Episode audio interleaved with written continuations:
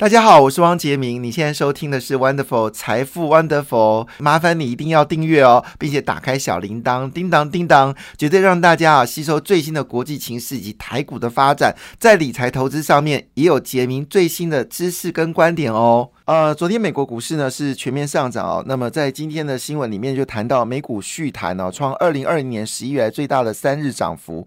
从二零二零年十一月哦，就是过去两年哦，一年多的时间哦，那么是最大的涨幅。标普五百呢是在三天之内是大涨了五点七个百分点哦。当然这波累积下跌幅度已经超过了十五个百分点，所以大概可以补个五点七，心里也蛮愉快的哈。那当然这个情况下可以看得出来，主要主要原因是因为呢。俄罗斯呢，目前为止啊，他们事实上一再想办法啊，要把整个就是违约的这个状况呢，能够抑制哦。所以呢，事实上我们知道，他最近有两笔这个这个外债呢是要付利息哦。据了解呢，债权人已经收到了俄罗斯债券的美元票息哦。我俄罗斯。不是他的美元都被冻结吗？怎么还有美元票券呢？看起来俄罗斯有藏钱的哈。那这个消息呢传出来之后呢，就让大家觉得，哎，俄罗斯还是要拼哦，在四月十六号不倒债哦。那这样子缴，那当然也，如果这两笔债息有到的话呢，四月十六号俄罗斯就不会倒债啊。那陆续看它的这个到期的日子，因为俄罗斯一开始对于所谓的。美元债券呢，它是要支付卢布，这不可能事情，这绝对不可能事情。所以这个消息呢，市场的风险呢就大幅的一个降低哦。那么昨天涨幅最惊人是能源股哦，但因为俄罗斯的石油呢，基本上在全球还是占扮演了百分之十。市场的看法是说，短期之内呢，这个油还是有一些供需的问题哦。所以昨天油价呢又炒回了百元大关哦。这个情况下呢，能源股呢是基本上是全面大涨。那么据了解呢，巴菲特呢最近呢也开始哦着手买进能源公司哦。这能源公司讲的当然是石油了哈。好，所以种种情况下呢，看得出来就是石油公司的股价呢是表现的是不错的哦。那我们来回顾到到底昨天美国股市的表现是如何呢？道琼工业是涨了一点二三个百分点，标准五百指数也是一点二三个百分点，很难得哦，看到涨幅是一模一样的。纳斯达克呢只是反弹。到到一点三三个百分点，非万指数是说指数年反弹最少的哦，只反弹了零点七三个百分点。但据了解呢，因为这一次哦，在这个日本的大地震呢，又把几家大型的被动元件厂跟晶圆厂呢给震坏了，所以全球晶片的短缺又出现问题哦。那么现在呢，这个全世界都在找晶片哦，会不会这个消息使得非半指数呢昨天是下上涨幅没有那么高？但这个应该是好消息啊，哈，所以我们还是要继续观望下来哦。那么昨天全球。股市涨最凶的是香港恒生指数哦，一天飙了七点零四个百分点哦。那另外呢，恒生科技指数更猛，好，昨天一天呢飙了二十二趴。所以如果前天呢你带着钢盔哦冲去买买这个香港恒生指数哦，你昨天一天就赚二十二个百分点，我的妈，这里真的有点恐怖哦。那背后的原因是因为呢，中国呢已经要做个决定哦，看这样香港股市下跌哦会存在的风险，毕竟现在呢。现在中国还是非常需要香港，香港还是算是一个某种程度的国际金融中心。特别是在这一次呢，俄罗斯遭到围剿之后呢，其实中国对于这个香港的重要性呢，香港对中国的重要性恐怕在这一次的战争中更重要。因为呢，香港最关键的事情是港币是跟美元联系的，所以你用美元去买港币，用港币卖美元，基本上你比较没有汇兑风险，所以它就形成了在亚洲所谓的金融的一个。金金融就是银行业的一个所谓的。重要的一个所谓的国际金融中心哦，是有它的背景。那这个情况下呢，当然稳住香港这件事情，恐怕是迫不及待啊。所以最近呢，这个美国呃，这个刘鹤呢，他就发布一个讯息啊，他除了要跟美国的这个证监会呢，好来做这个联系之外呢，他们也希望呢，就是更多的中国中概股呢，能够哦去美国挂牌。好，那至于在美国挂牌的部分呢，绝对不能让他们哦，就是这个离开美国，所以他们决定做。大幅度的一个让步哦，所以我跟你说，中国就是一个机会主义者哦，他们总是会随着时间来改变态度哦。但是我觉得比较恐怖的事情是有传言说，就是美国刻意哦发布一个讯息哦，什么讯息呢？就是。这个中国呢，打算在秋天呢要来这个接管台湾，但是我觉得这某某种程度也是警告中国的意味比较高了哈。那中国真的在今年秋天有机会接管台湾吗？我觉得那个风险性是很大的，因为中国经济正在下行。但是美国就喜欢玩这种。把戏。越了解美国，你就越了解台湾真的要靠自己，股票也要靠自己哦。你可以看到这一波呢，外资把台湾哦砍得稀巴烂哦，那么当然内资部分呢才能维持台股不跌哦。所以台湾人对自己股票有信心了，台湾的经济本面很好，我超有信心的。我不认为只有四点零五趴的这个。成长，我已经讲了三个月了，所以到明年的这个时候就可以确认我到底说的是对还是错。我还是认为哦，今年经济成长是百分之五，企业获利呢，今年会大幅的一个弹升哦。那么去年大概整体上市贵公司大概赚了四兆元哦，今年我保守估计啊，大概二十 percent 成长，大概是四点呃十个嗯呃二十个 percent 哦，就大概差不多四十。四十八兆，这个有点夸张。呃，四点八兆，四点八兆元的一个获利哦，大概就是介于四点六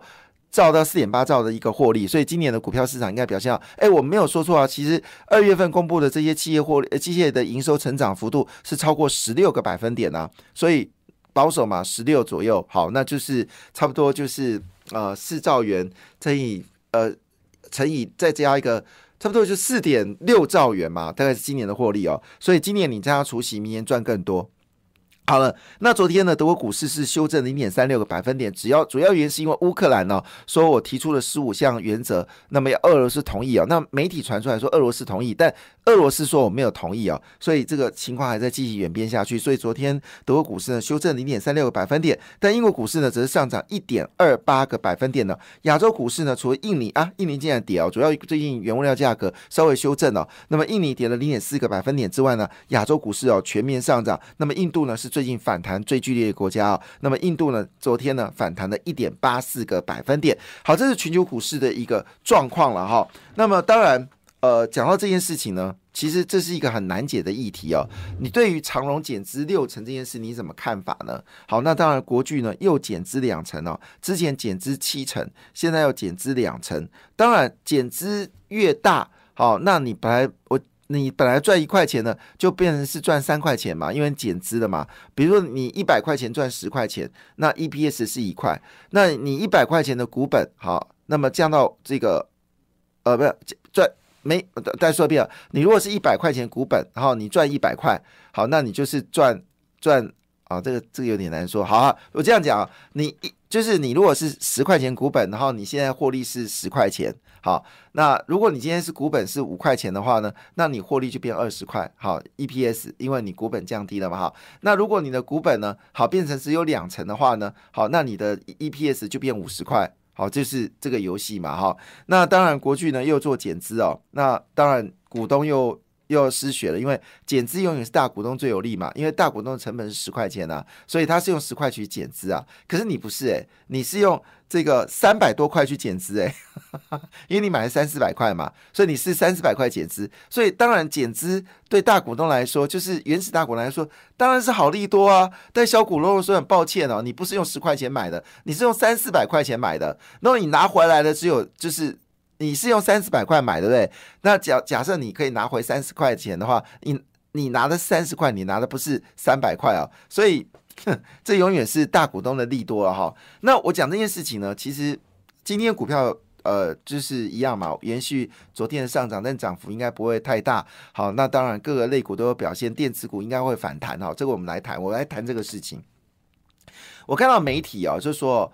投顾对于长荣哦减资这件事情呢，哦是很生气的。那有些人就有些人就跳出来替长荣讲话，他说是明智的，因为他如果减资六成，那现在股本值四成哦，那原本赚四十块呢，就可能会变成是呃八九十块嘛。那这个对股价是有利的哈。他的说法是这样子哦，所以呢，为什么不接受长荣来做这个减资呢？是好事。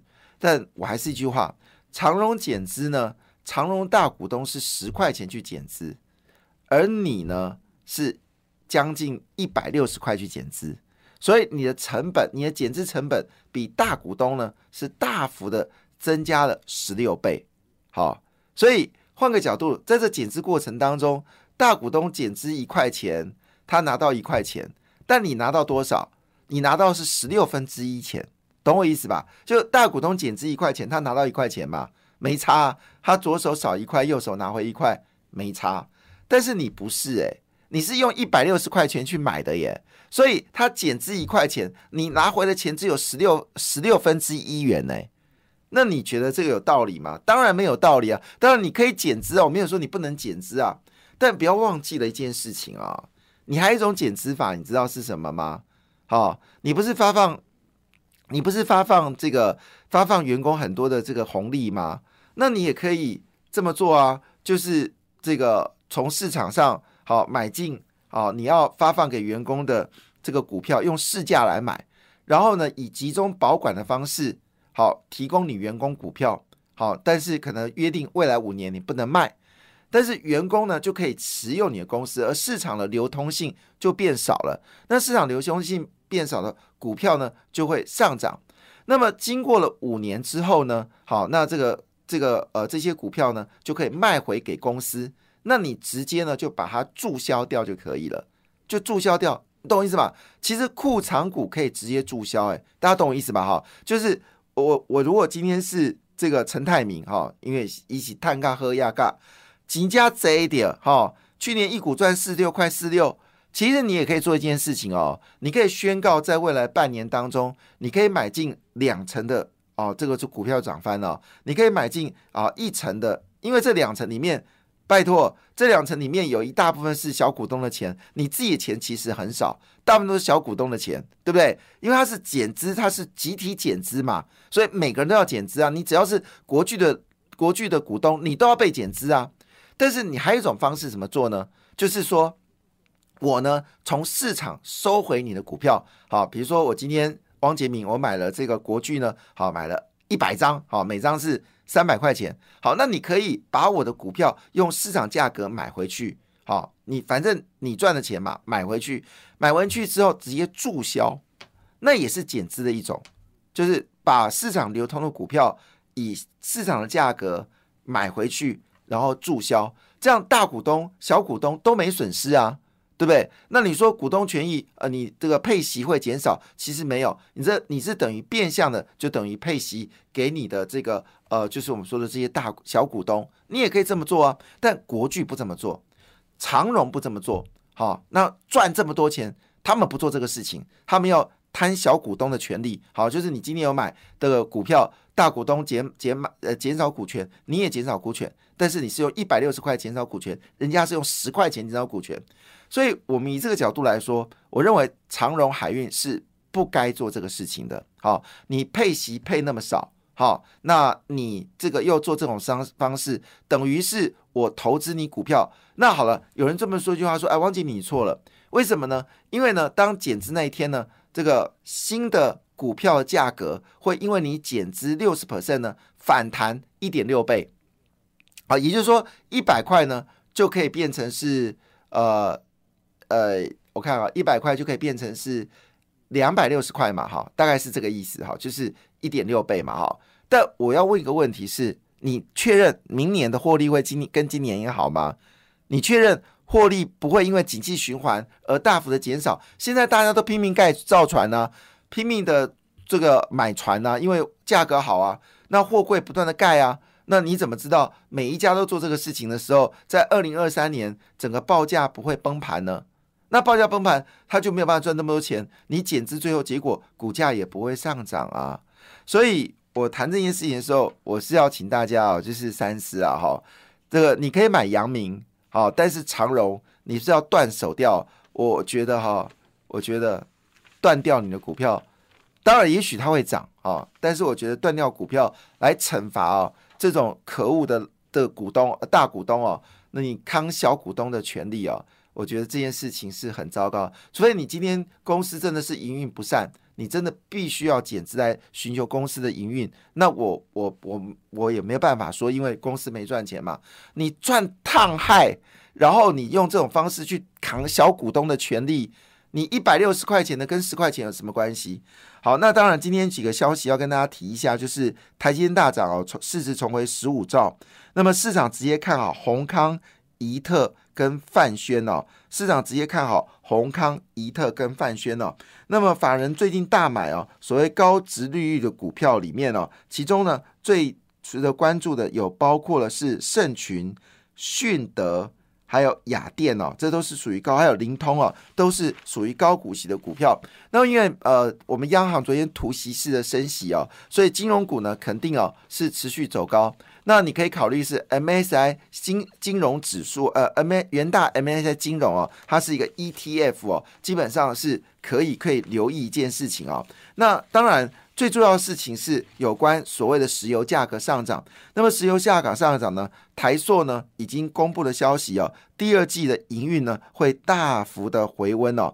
那么台塑今年前两个月营收是四百四十五亿元哦，那么预估第一季的这个营收呢将是七百二十亿元，略低于去年第四季七百四十四元。可是我们知道第一季是淡季哦，那么基本上呢获利会持续的走高，塑化股会表现不错。另外呢，星光钢哦公布 EPS 哦。高达八点六二元。哎，你家重新感谢你的收听，也祝福你投资顺利，荷包一定要给它满满哦。请订阅杰明的 Podcast 跟 YouTube 频道财富 Wonderful。感谢，谢谢 Lola。